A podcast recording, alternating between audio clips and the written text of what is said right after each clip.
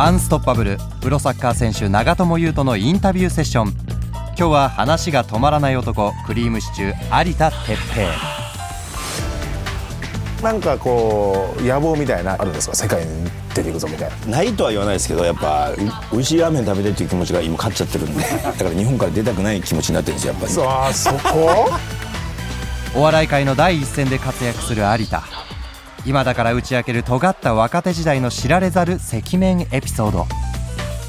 前はまさにもう俺が俺が俺が俺がでそれこそああなたたちの笑いに乗る気はありません自分たちでやるんでさらに長友もこれ自分だけ自分が成り上がったらもうチーム負けても自分よかったらそんな悔しくなったもん試合中の長友のアピール術に有田大爆笑本当に目立ちに行くのよ。目立ちたよ。でシュートとかしたらあのどこにカメラあるんやろってちょっとこう意識したりするそんなこと考えながらやってたんですかじゃあさて今日はどんなアンストッパブルなエピソードが聞けるだろうか.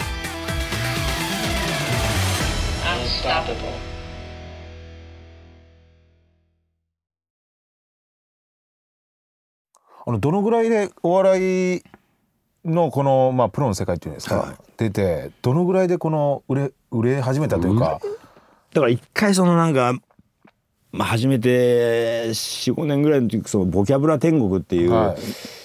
番組、ネプチューンとか爆笑問題とか出てる番組に、まあ、みんなで若手で出てそこでちょっとなんかちょっとだけこうバーッとこう火がついたんですよ番組が。はいはいはでもそこからその番組もまあブーム的に終わってそこからまあしばらくやっぱ大変でしたよね。なんか、うん、もう一回一からやろうみたいな。いじゃあえ5年ぐらい初めて5年ぐらいええでちょっとこう飽きたかなと思ったけど結局なんかあんまり伸びきらず。伸びきらず。その時にやっぱネプチューンとか爆笑問題バーって全曲レギュラーとか持って。僕らもなんとなく仕事はしてましたけどなんだかなみたいな。で30カウントそれこそ改名前後名前を変える変えないみたいな、はい。あの辺前後ぐらいからまたもうちょっと出させてもらえるようになったかなっていう感じですけどね。名前きっかけとかあるんですか？名前を変えてるっていうふうに名前を変えるのにバカルディ今のサマーズですけど、はいはいはいと戦った方が戦負けた方がいあの改名みたいなのにまあ呼ばれてるだわけですから、はいはいはい多分無名じゃなかーなかったんでしょうね。お前らは対決して負け,か、負けた方が改名みたいなので一番組できてるわけですから、はいはいはだけど、まあ、その程度だったというか名前変えても変えなくてもまあ関係ねえぐらいの存在だったと思うんですよ。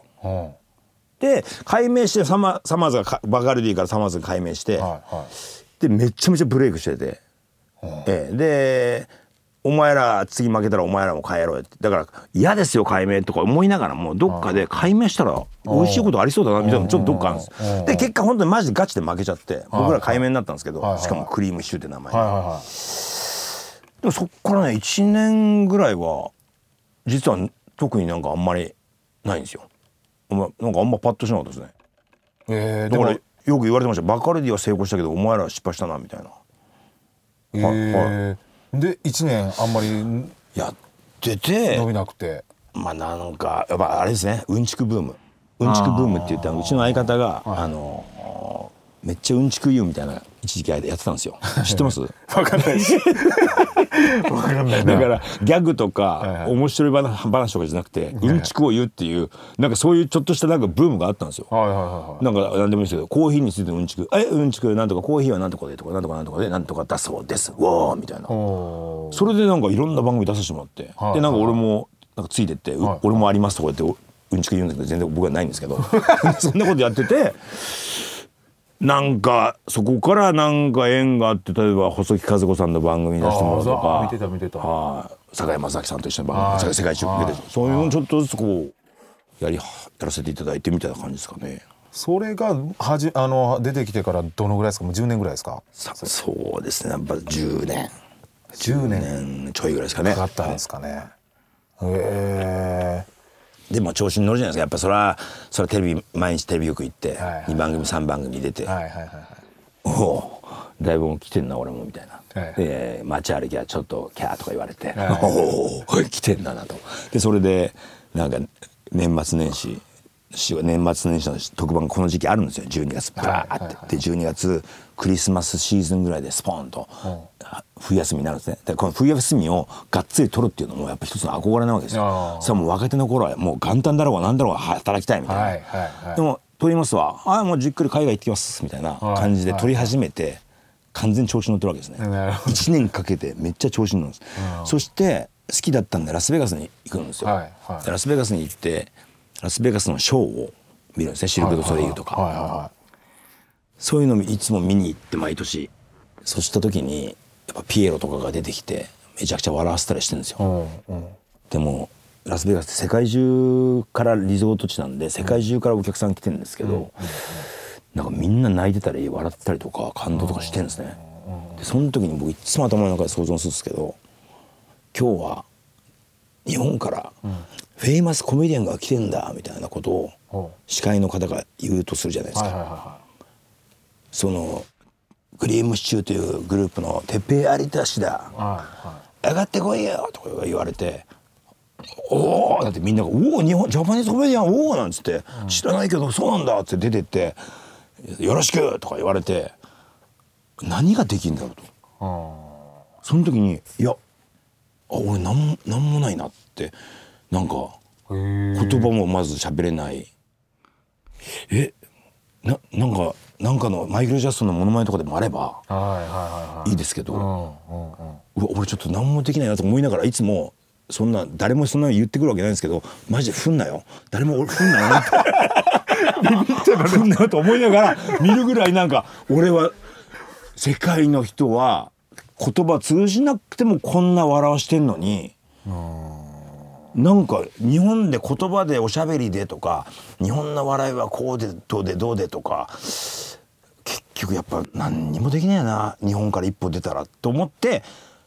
しかもさらにそのそんなテンションでカジノにやるから大体負けるんですよね。でそれでその状況で家に帰ってきてで1月に1回スパンとリセットして謙虚な気持ちで「おはようございますよろしくお願いします」って言ってはい。天狗になってた2週間前が1回リセットされて1月から「おはようございます一からやらせてください」って言ってテレビ局で頭下げてで12月ぐらいになったらまた調子に乗って「おいっす 休み取りますわ」みたいになって。これの繰り返しをずっとやってる感じですかね。なんか。で毎回ラスベガスに行くんですか？まあまああのここちょっと10年ぐらいはちょっといい10年78年行ってないですけどでもそれまではもう大抵独身の時まではずっとそれやってたんで。結局調子に乗ってはなんか鼻折られ調子に乗っては腹折られみたいなのの1年。あーそれを繰り返して。はい。だからだからそこからなんかもうラスベガス行かなくてももうなんかもうちょっと勝手に頭の中で想像できるようになっちゃったんで急に今映画とか見に行っても。ああなるほど。なんか「おい今出てこい」みたいなトム・クルーズが「ええ有田来い」とか言って「ちょっと一緒にやろうぜセッション」みたいなこと言われて俺何もできないようになってって え映画館の中でも落ち込むことができるようになって いやだからいやこの別にその比べることでも何でもないですけどやっぱり長友さんが言葉が仮にね、はい。言葉ができなくても「はい長友日本から来た長友だああピッチ上がれ」って言ってバーンってやったら、はいはもうもういいプレーできたらうわーってなるっていう。もうそれがやっぱかっこいいなってもうそういうの僕プロレスも好きですけどプロレスも別に、まあ、基本的にはパパンツ一丁でできちゃったりするので。はいはいはそういうの憧れますね。すんごいはい幸せな職業なんだな俺やってるのはサッカーは。ね、いめちゃくちゃいやかもうなんもだってどどの国に行ったって。でもう分かるわけじゃないですか。あ、はい。すげえって。まあまあ確かにいいプレーしたら。はいいいプレーをすれば。だから言葉いらないですからねはい。でも多分笑いとかは多分世界中違うでしょうからね。言葉の笑いもあれば動きの笑いとかいろいろあるでしょうから、はいはじゃあ俺は日本の笑いをここでやりますわとか言って必ずしももも盛り上がるとは思えないですしね。なんかお笑いの方でもなんかえっ、ととにかく明るい安村さん。明るい安村さんとか、うん。うん。結構芸人の方も行かれてる世界で出るじゃないですか、有田さんはなんかそういう世界に出たいみたいな。いですかいや僕はその世界なんか履いてないですよ。はい履いてないように見せる芸とかあればね。は特にないんでね僕履いてるんでいつも。いで いや、まあ、あの人も履いてるのか。空いてます空いてますいやこれから作るみたいな。世界世界に出る。なんかそのなんかこう野望みたいな野心みたいなんてあるんですか？世界に出ていくぞみたいな。いやでもねないとは言わないですけどやっぱう美味しいラーメン食べたいっていう気持ちが今勝っちゃってるんで。食べ歩きしたいっていう気持ちの方がだから日本から出たくない気持ちになってるんですよ。やっぱ日本中の美味しいラーメン食べたいってなっちゃってさあそこ？でもなんか、ええ。もうこもう安定の安定じゃないですか。もうここまで来たら。そんなことはないです。別にそんなことはないです。けど謙遜するけどもう安定の安定なんですよ。もう大御所というかもうこの枠じゃないですか。大御所なんですよ。だからそこで次じゃあ何をこうモチベーションというか、おもうお金も稼いできてあるし 地位や名誉もあるしでいまだにこのレギュラーバーって出て毎日のように出てるってこれじゃあどこをええ。次目指すんだろうって思って今海外って聞いたんですけどど ラーメン食べたいって言うから。ラーメン食べたい。ラーメン食べたい。ラーメン制覇はしたいですよね。美味しいラーメンは全国全部制覇したいですけど。プライベートでは結婚8年目。娘2人にメロメロパパ。2020年有田はコロナ禍で第1子となる娘が誕生しその2年後には第2子に恵まれた。2人の娘は仕事やその考え方に大きく影響を与えたという。なんかちょうど僕が50歳になった時に、ちょうどコロナだったんですね。で、はい。コロナで要はもうちょっと価値観がガラッと変わる。ちょうどはいはいはい50の節目の時にコロナがあり、でなんだったらその時にこう子供も生まれて、やっぱその年でこう子供が生まれるもんですからやっぱもう孫のように女の子が2人、はいはいだから、まあ、生まれて初めてのもう未知なるこの喜びじゃないですか。あーやばいですね。はい、えー子供はね、えーすごもいう味わったことないですよね。だから好きな女の子と会えるとかでもないし、うんなんかそのなんだあのパチンコで当たるとか、なんかそういう僕らで言えばお笑いでめっちゃウケるとかと違うまた全然違う全然違う。知らない喜びだったので、なんか、そういうのも知っちゃってるしそのなんかおあのやっぱコロナではっと気づいたら、えー何も仕事とかができないような状況でやっぱ外に出れないなとか、まあ、そんなこといろいろ考えてたらなんかその何かと比較して誰かと比較してこんなことをややらなきゃとか、誰かに認められなきゃいけないからこんなことしなきゃとかいうことがやっぱスカッとこうなくなっちゃったというかもうなんかこう今今20代の時にこう上を目指して行こう行けっていうもっともっともっとっていうのがなんか今今からこうやり残したことってなんか別に死に死にに行くわけじゃないですけど、なんか気づいたらや今やっとかなきゃいけないんだよこれをとか言ってやってたことはもうもういいだろうと。だからなんか今どどういうことがやりたいかなみたいなのを考えるようになってだから番組テレビにしたってなんか面白いあこれがだから人気が出るか人気が出ないかとかこういうこと考えるよりもこういうのやりたいなとかあのスタッフと一緒のいい番組作りたいなとか今までこういうのやってこなかったけど面白そうだよなっていうことをなんかやりたい一個一個やっていきたいみたいなのはありますね。例えばあの YouTube とかでプロレスのことをペラペラ喋ってる YouTube とかやってるんですけどはいそれは別にもうなんか儲かるからとかなんかこれをやればステータスが上がるとかそういうことでもなくなんかやってるみたいな。まあこれが一つのまあ顕著な例ですけどなんかそんな感じで。いや例えばですけどもう誰も知らないところでラーメンの食べ歩きみたいな番組がもしかしたら始まったとしたってそれやったからじゃあ何のステップになるんだとかじゃないっていうことですよ。だからそれも楽しいからやってますみたいな。もう自分の好きなことやろうと。うん。いやいやいやや。っぱりこういうなんかそのさっきも言ったようにこ子供とか、なんか本当こんなこと言うとダサいですけどそういう子供とかの時間とか欲しいじゃないですかやっうん。ぱ。あーそうですね。昔はそんなのつやる暇あったら、子供がちょっと可愛いんで買いますみたいなこと言ったらなんで芸人がよなんて思ってたんですけどもう本当今よくわかると思うし。ああそうですね。もうそんな子供と家族旅行でどっかディズニーランド行きますみたいなこと言ってんだったらいいからお前大喜利大会やろうやみたいな。なんかそういうなんかストロングスタイルの時期もありましたけどいややばいそれはもうね知っちゃった以上申し訳ないというかこのね幸せをね幸福感を。はい。やっぱあれはね考えちゃいますよね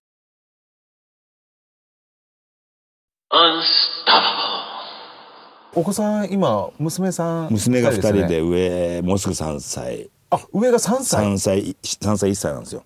だからちょうどこう喋り始めて。やっぱりもう一番可愛い時じゃないですか。そうそうなんですよ。娘女の子いいですね、はい。僕男4人なんですよ。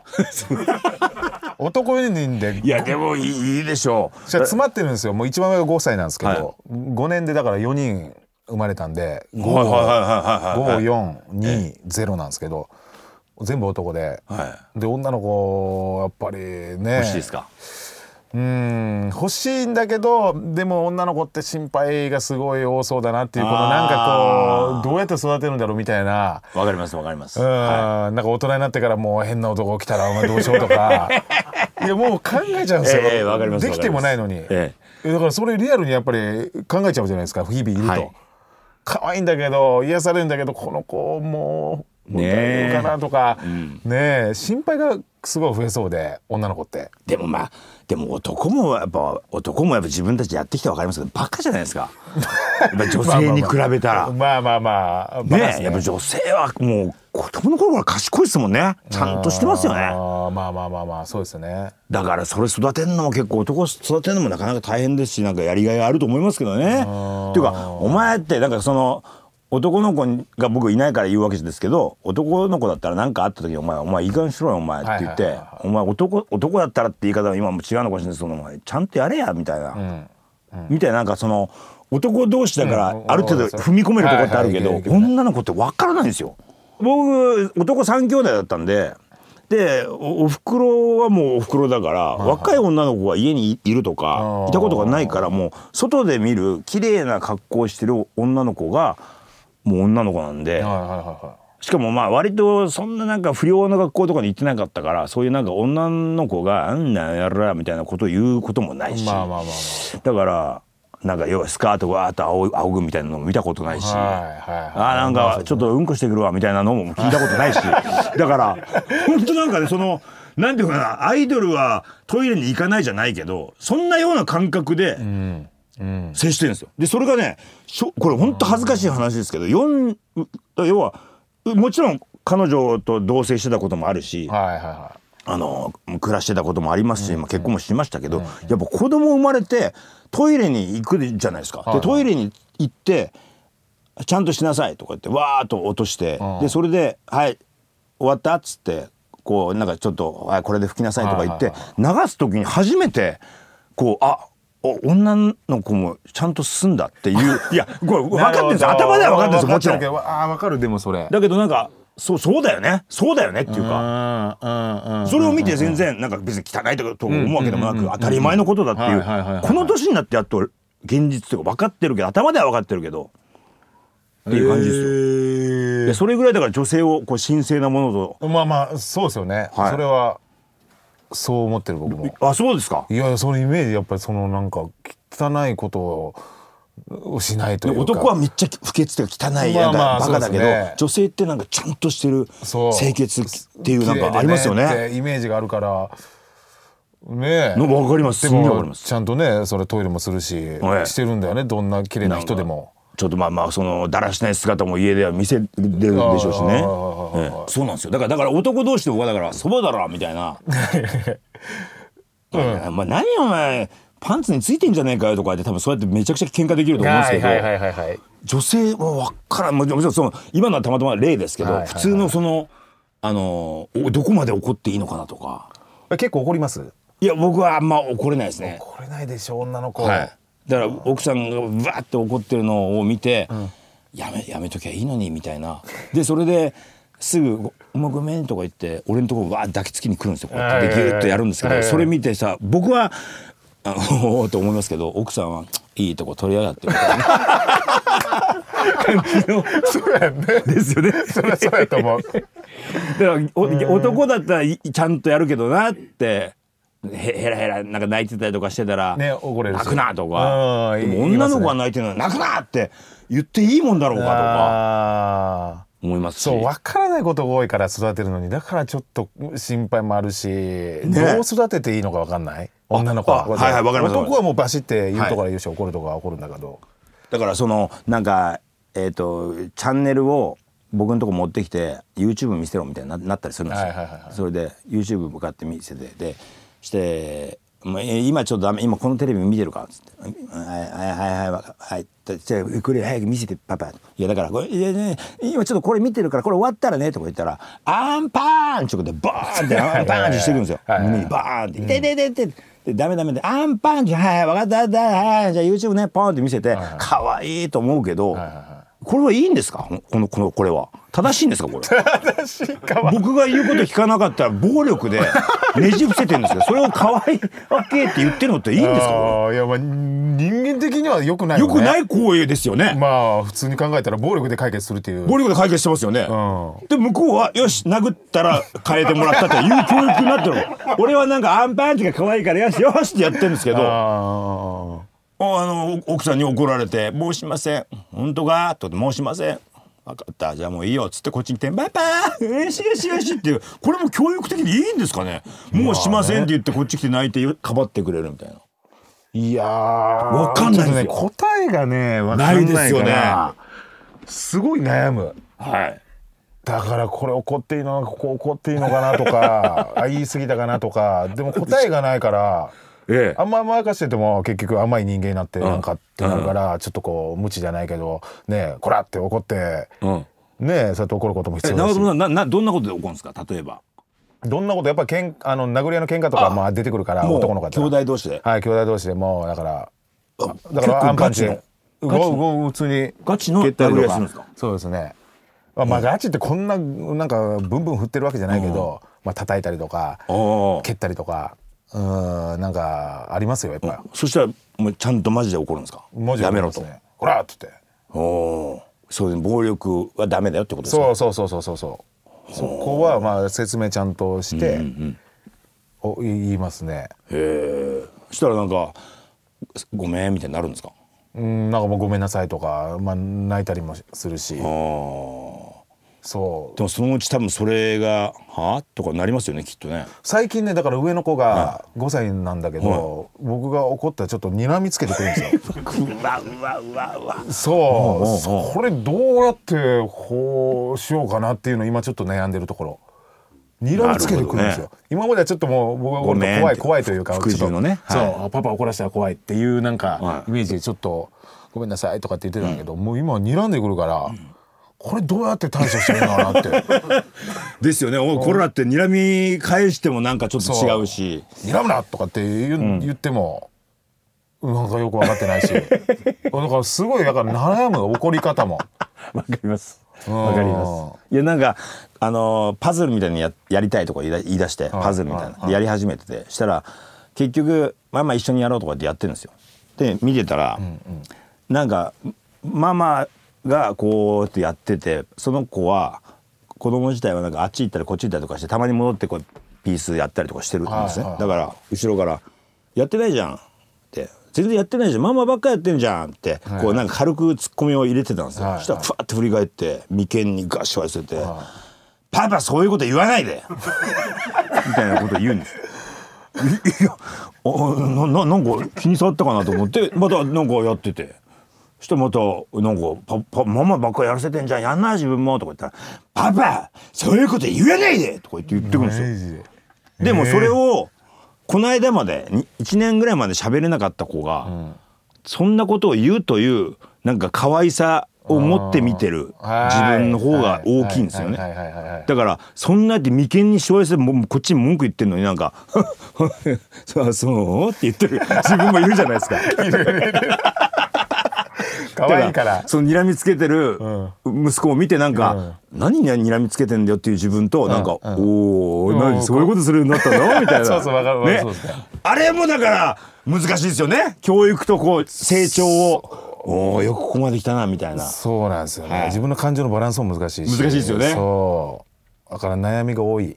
うん。子育てには悩みが多いなと思う。ほんまに。えあの奥さんは怒ります？奥さんも怒らなそうなイメージですけどね。いやでもちゃんとやりますか？怒るようになりましたねちゃんあとー。あまりにも言うこと聞かないで4人本当に言うこと聞かない。奥さんの言うことってやっぱお母さんの言うことを聞かないんだよね。あんまり。舐めてるのがやっぱり怖くない男って。はそうなんですかね男の子は。そう。だから結構舐めてて言うこと聞かないから、はまあ怒ってるけどやっぱり結局聞聞かないよね。だからそれは僕が出るみたいな、うん、ことはしてますけどね。いや、まあまあまあそういうことも抱えながらやっぱサッカーもやってるんですもんね。そうですね。ね、そっちの方でも悩ませながらね。あそう。いやだから結構メンタルトレーニングになってて、うん。家庭が。そう。子供に感情揺さぶられるからいろんな感情を、だからこれ感情コントロールしたら、結構サッカーでもやっぱりねピッチの上で それこそカーッとなったり。まあ、カーッとなったりとか、ちょっともうほんま削ったろうかなみたいな思ったりとかする感情とかを落ち着かすそのコントロールを日常で学んでる感じがする。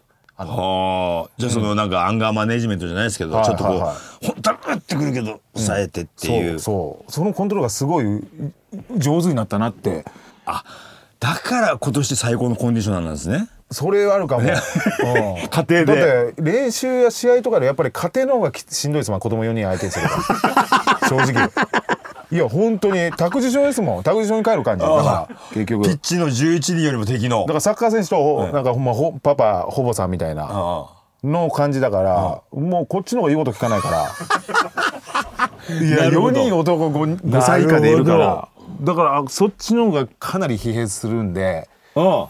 サッカーに行くとなんか逆にうわ伸び伸びいけるんですか？伸び伸びいけてあ。この壮大なピッチを見てうわー今日やったるぞみたいないや本当にでもやるんですよ。これは一つ大きな心理ですよね。ああそうですそうです。あのーやっぱ一つのものばっかり見てても、うんうん。やっぱなんかそこの喜びわかんないですけどそっちにもう一個抱えるとねそう。ありがたいですもんね。こんな緑のピッチで毎日ね練習できて気持ちいいなサッカー好きなサッカーできて 最高やなってなるんですよ。だからコンディション上がったんかも。それで練習はかどるからあーモチベーションも上がるでしょどんどんコンディション上がって。多少のラフプレーでもなんか「お全然全然いいよいいよ」みたいな。ああいいよいいよってよ、うん、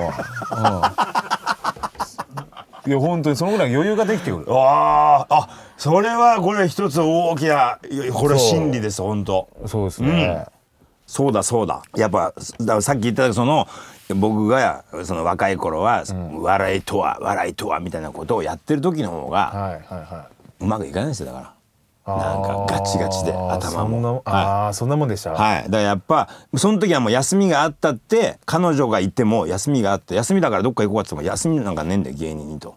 日々トレーニングだからみたいな。それこそ何を見る見たってお笑いに取り入れるんだみたいな。かっこつけてそんなことやってましたよその時は。でもその時の方がやっぱ全然やっぱ面白くないですもあやっぱ頭固くこう、はい。結局。んなんか俺が笑わしてやるよみたいな気持ちが強いんで。俺だからさっきも言ったようにお笑いって別に俺が笑わしてやるよってもんじゃないからそのやっぱり一緒に作っていくもんじゃないですか。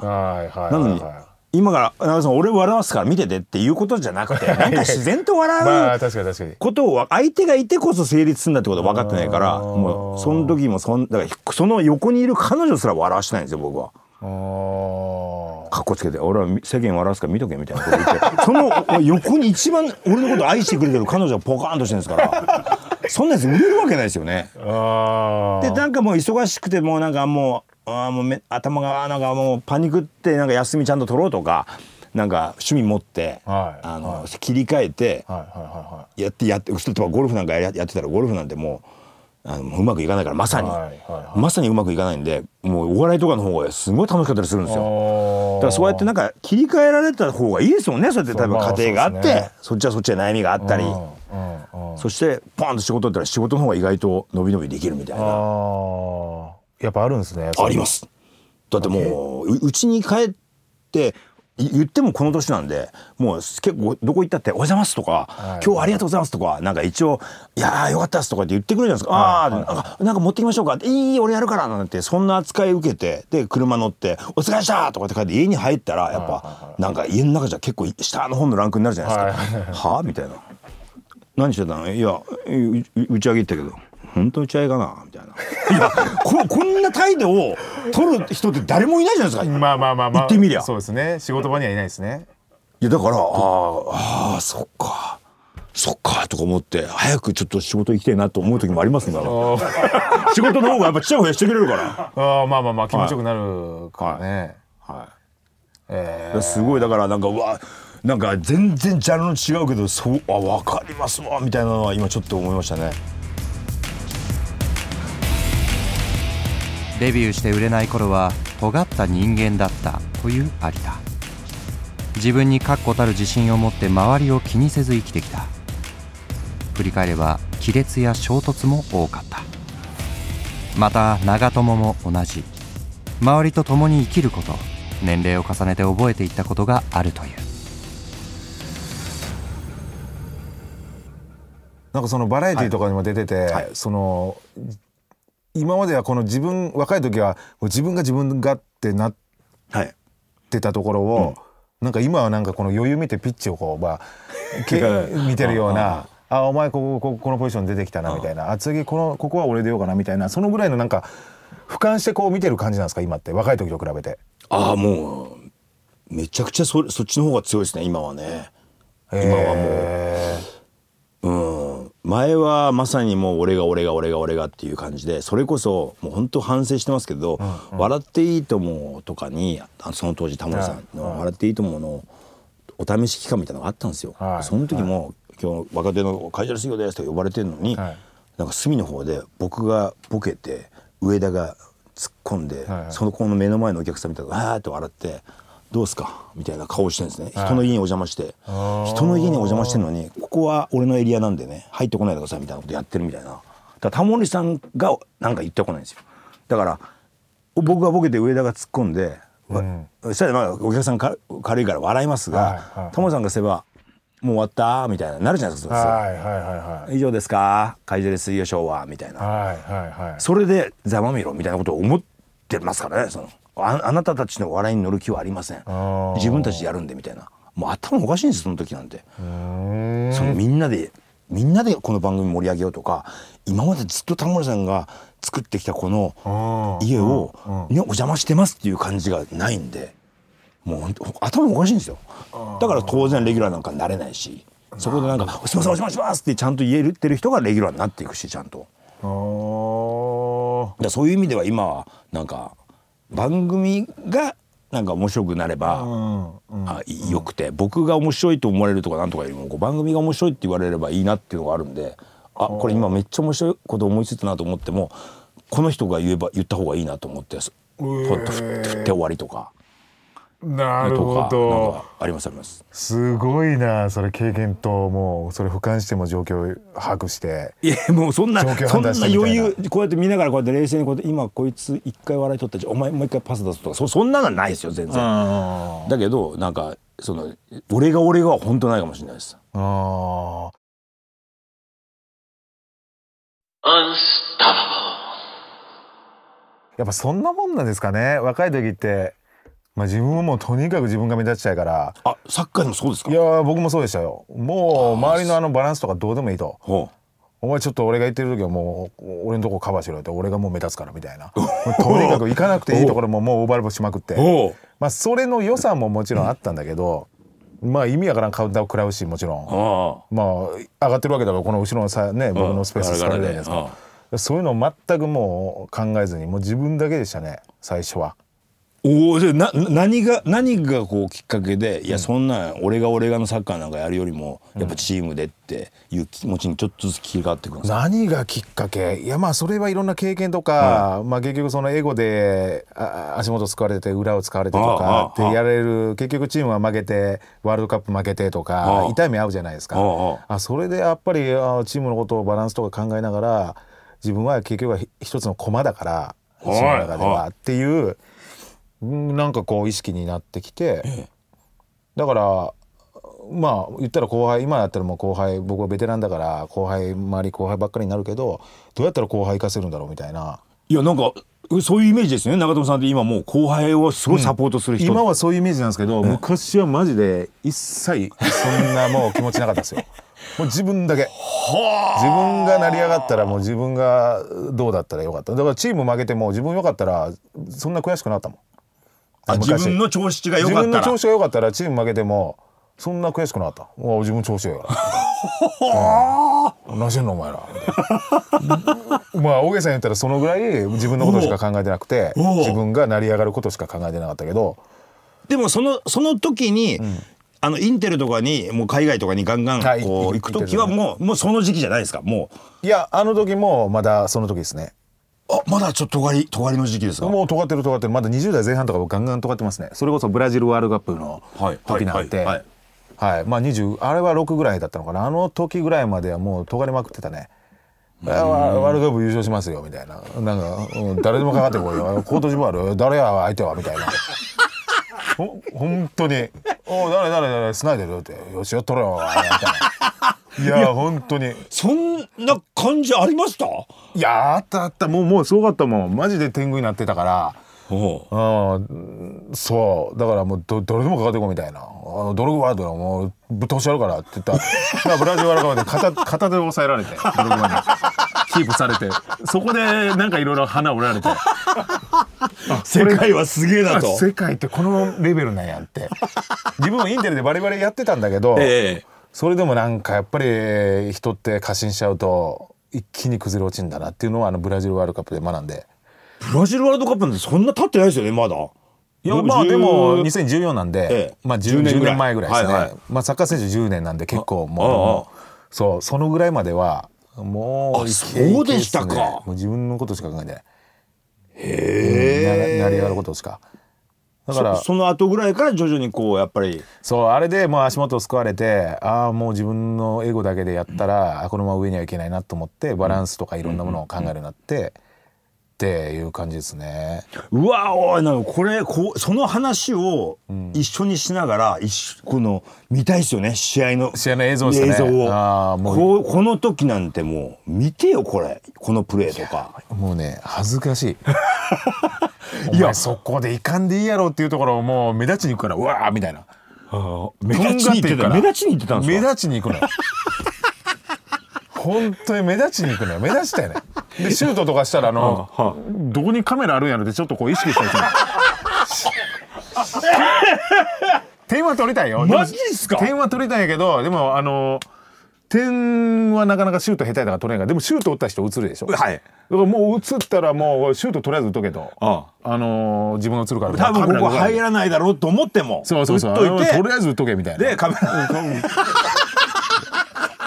ちょっと待ってください。そんなこと考えながらやってたんですか試合。だから南アフリカの時とか、ええ。点取ったやつのもう一番もう横に本田圭佑の横とか。絶対俺おるから。ああれは喜んでるもんあるけどもう自分アピールダメだよ世界に。自分を。お前俺お前俺見ろよといや本当に。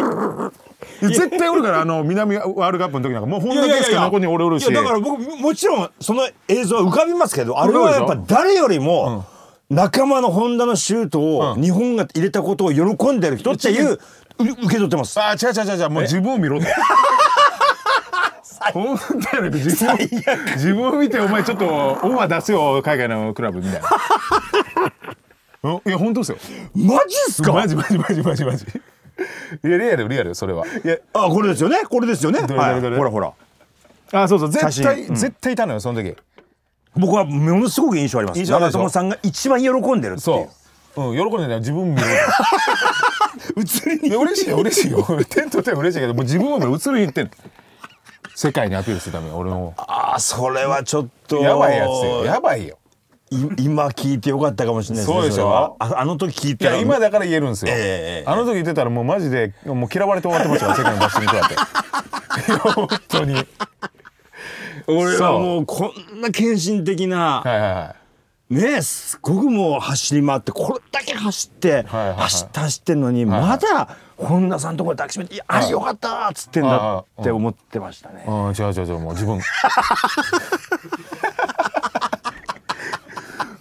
でもいやいつか一緒に見ながらこの時のプレー見ろよみたいな本当のセオリーはここ行っちゃダメだからねとかいうのを解説してもらいながいやらめちゃくちゃあると思う。振り返りたいなうん。じゃあもういもう最近のサッカーはそういうことはないんですね。もうなんだったら後輩が例えばパッと目立ってても、こっちの方で移りももしないぐらいの。ああそうだね。最近はもう結構余裕あってうん、なんかこうあああいつうん目立ってるからとりあえずとりあえずは上げとけと、ただなんかサッカーもこの90分のショーだと思ってるから、あのう見せ方はは。その90分の中で考えるあエンターテインメントだからサッカー。エンターテインメントじゃないですか、はいはい。だからいかに観客を喜ばせて、まあ、自分をどう印象づけるかせるかって大事じゃないですか、だから結構その前半の45分とかは、まあ、オーバーラップはそこまでせずしっかり無難にやりながらやって後半のな残り10分とかで、37歳のサイドバックがうわーってオーバーラップすると、あいつすげえってなるんですよ。37歳の後半の80分でこんなスプリントするんかみたいな。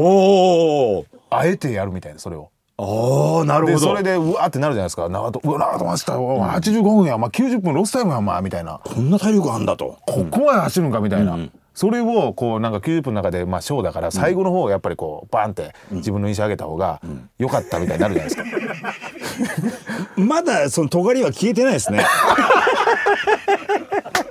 まだありますね。少し残ってますよね。やっぱりえ戦いだから、そのポジション争いもある。後輩の有望なやつらとのポジション争いもあるしやっぱり同じレベルだったら後輩使うんですよ。それはそうですよね。あ、うん、伸ばしたいから。だからその勝負がやっぱりあるからいかにやっぱりだから自分の印象もよく終わらせるかっていうの終わり方がやっぱり大事で。なるほど。初め前半でめちゃめちゃ良くてうわ長友すげえなと思った。ら後半もうガーン落ちました、長友チンチンやられて、あやられました。でもうここでこの後半の印象になるんですよなるほどなるほどなるほど。だから最後が大事なんですよ。だああなるほど。からそこは90分こう意識してあのやってますね。前半手を抜いてるっていうわけではないんですよね。手を抜いてるんじゃないですね。抜いてうまくやりながらこうやってて、まあ、守備重視とかでやってて、はい後半の行かなきゃいけないところとか、でブワってもう100の力で出すとかね。それは結構なんかやってますね。まあ確かになんかサッカーって見てて、なんかものすごいチームプレーでやってるけど結局やっぱりチームでどっかに買ってもらうことはないですもんね。そそうなんですよ。個人ですもんね。結局こうなんですよ。自分の個人の価値を上げないとあ年俸も上がんないしなるほどなるほど。移籍もいいクラブに行けないわけですよ。だから結局はチームのようでこうなんで。こうそうですね。そこのバランス難しそうだな。いやそうなんですよね。だからあんまりチームのためチームのためって言ってえーなんかもうバランスばっかり気にしてても、結局この自分の価値が上がらないから、自分のやは首を絞めていくっていうことにもつながるんですよねだから結構そのバランスはめちゃめちゃ難しい。今でも難しいそれは。なるほど。前はそのバランスがちょっと結構偏ってたわけですね。もう結構どころか100ゼロやったから。いや本当に。本当に100ゼロやった。そんな風には見えなかったけどな。そうそうでしょ。はいもう。あそういう内面ではあったわけですね内気持ちとしては。はあったけどまもうワールドカップはもう博覧会じゃないけど、はいはいはい。もう世界中が見るから見てくれと。そうそうそうそう。もうその勢いでしたね。エトーカメルーンのエトーやみたいな。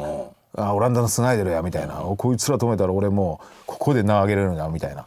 あ。もうそのことしか考えてないですよ。もう J リーグにまだいたんであの時は。はあ。はそうかそうか。まあでもそれ結構成功してるわけですもんね。いそうそうですね、えそれでぐんといけたからよかったけど。そう。へえ面白いなあ。じゃあそのマックス尖りがあるじゃないですか。マックス尖り100ゼロ、だからそれがだんだん今なくなってきてただやっぱ自分の見せ場は作りたい、後輩ばっかりパスしてる場合じゃない、でこの世はまあ俺は本当にもうあのいいよ。このチームさえ勝てばが,、のが100ぐらいになってしまった時がもうやめ時なんですかいやーそれね。やめ時だと思うね。なるほど。うん。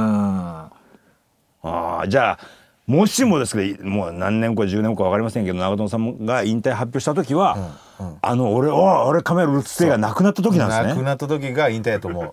本当に。うわこれはもう俺だけが知ってる秘密だなこれは。これゼロになった時は終わりです本当に体力の限界とか、きっとなんかフィジカルがとか言うでしょうけど多分ねインタビューでは。そうそうそうそう。僕は絶対「おいカメラ俺が俺が」がなくなったってことですもんゼロになねった時に。いやでもそうだと思でもそれすごい本音が聞けましたね。うはい。そこだと思う。それやっぱり言えないですもんねチームプレーやってる以上基本はね。そう基本は言えないじゃないですか。みんないいこと言わなきゃいけない。チームのためにと言わなきゃいけないじゃないですか。やっぱ本田さんみたいなああいう、まあななんかああいう売り売り方をしてる方っていうのは、それもまあありでしょうけど、うんうん僕みたいなこの献身的にやりますよ みたいなタイプのやつが。献身的ですから。そう。いやでもそのねそういうやつがねあんま言えないのよ俺俺だけやみたいな。俺のことだけ見ろみたいな。おあすああいつシュート決めそうだ。近づいとかないとみたいな。そう。もうだからそうなのよ。ああでもでもそれが逆にはモチベーションになってるわけですからそれが逆になくなった時には、ちょっともう俺もう気力なくなったわっていうことですもんね。うだから後輩のライバルの後輩とかが出ててそこに悔しさとかがなくなったらもうおしまいだよね。本当に。なるほどまあそう言われてみれば確かに僕も後輩を立てるような番組みたいなのもやってますけど、はいはい。うん、なんかそこら辺はちゃんとちゃんと考えてなかったですけどやっぱどっかで、うん、そういう気持ち持っとかなきゃいけないですね。やっぱ、ゼロはダメだと思うね。ゼロだとダメってことですよね。うん。うん。やっぱり、えーお前らもめっちゃ面白いかもしれないけどちょっとこっちも見せ場がありつつまだまだ健在だぞみたいなことを思いつつはいはいはい後輩を立てていくまあ立てていくああなるほどね。トップで走り続けるには周りのことも気にしつつ尖りつつその2つをバランスよく生きていくことが大事なのかもしれない。次回有田哲平が50歳を機に始めたポッドキャスト番組「有田の」を語る。もうポンとお題が出てくるんですよ勝手に「もうあ」から10 50音順にいきなり暗黒期「あ」だから暗黒期。で暗黒期で話さなきゃいけないんですもういきなり。え？って言って面白い話あったかなって言うけど別にないなと思って本当に自分の暗黒期だったなと思ったことを話し、はいはいはい。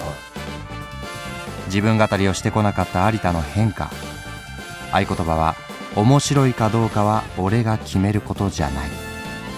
ぜひお聞きください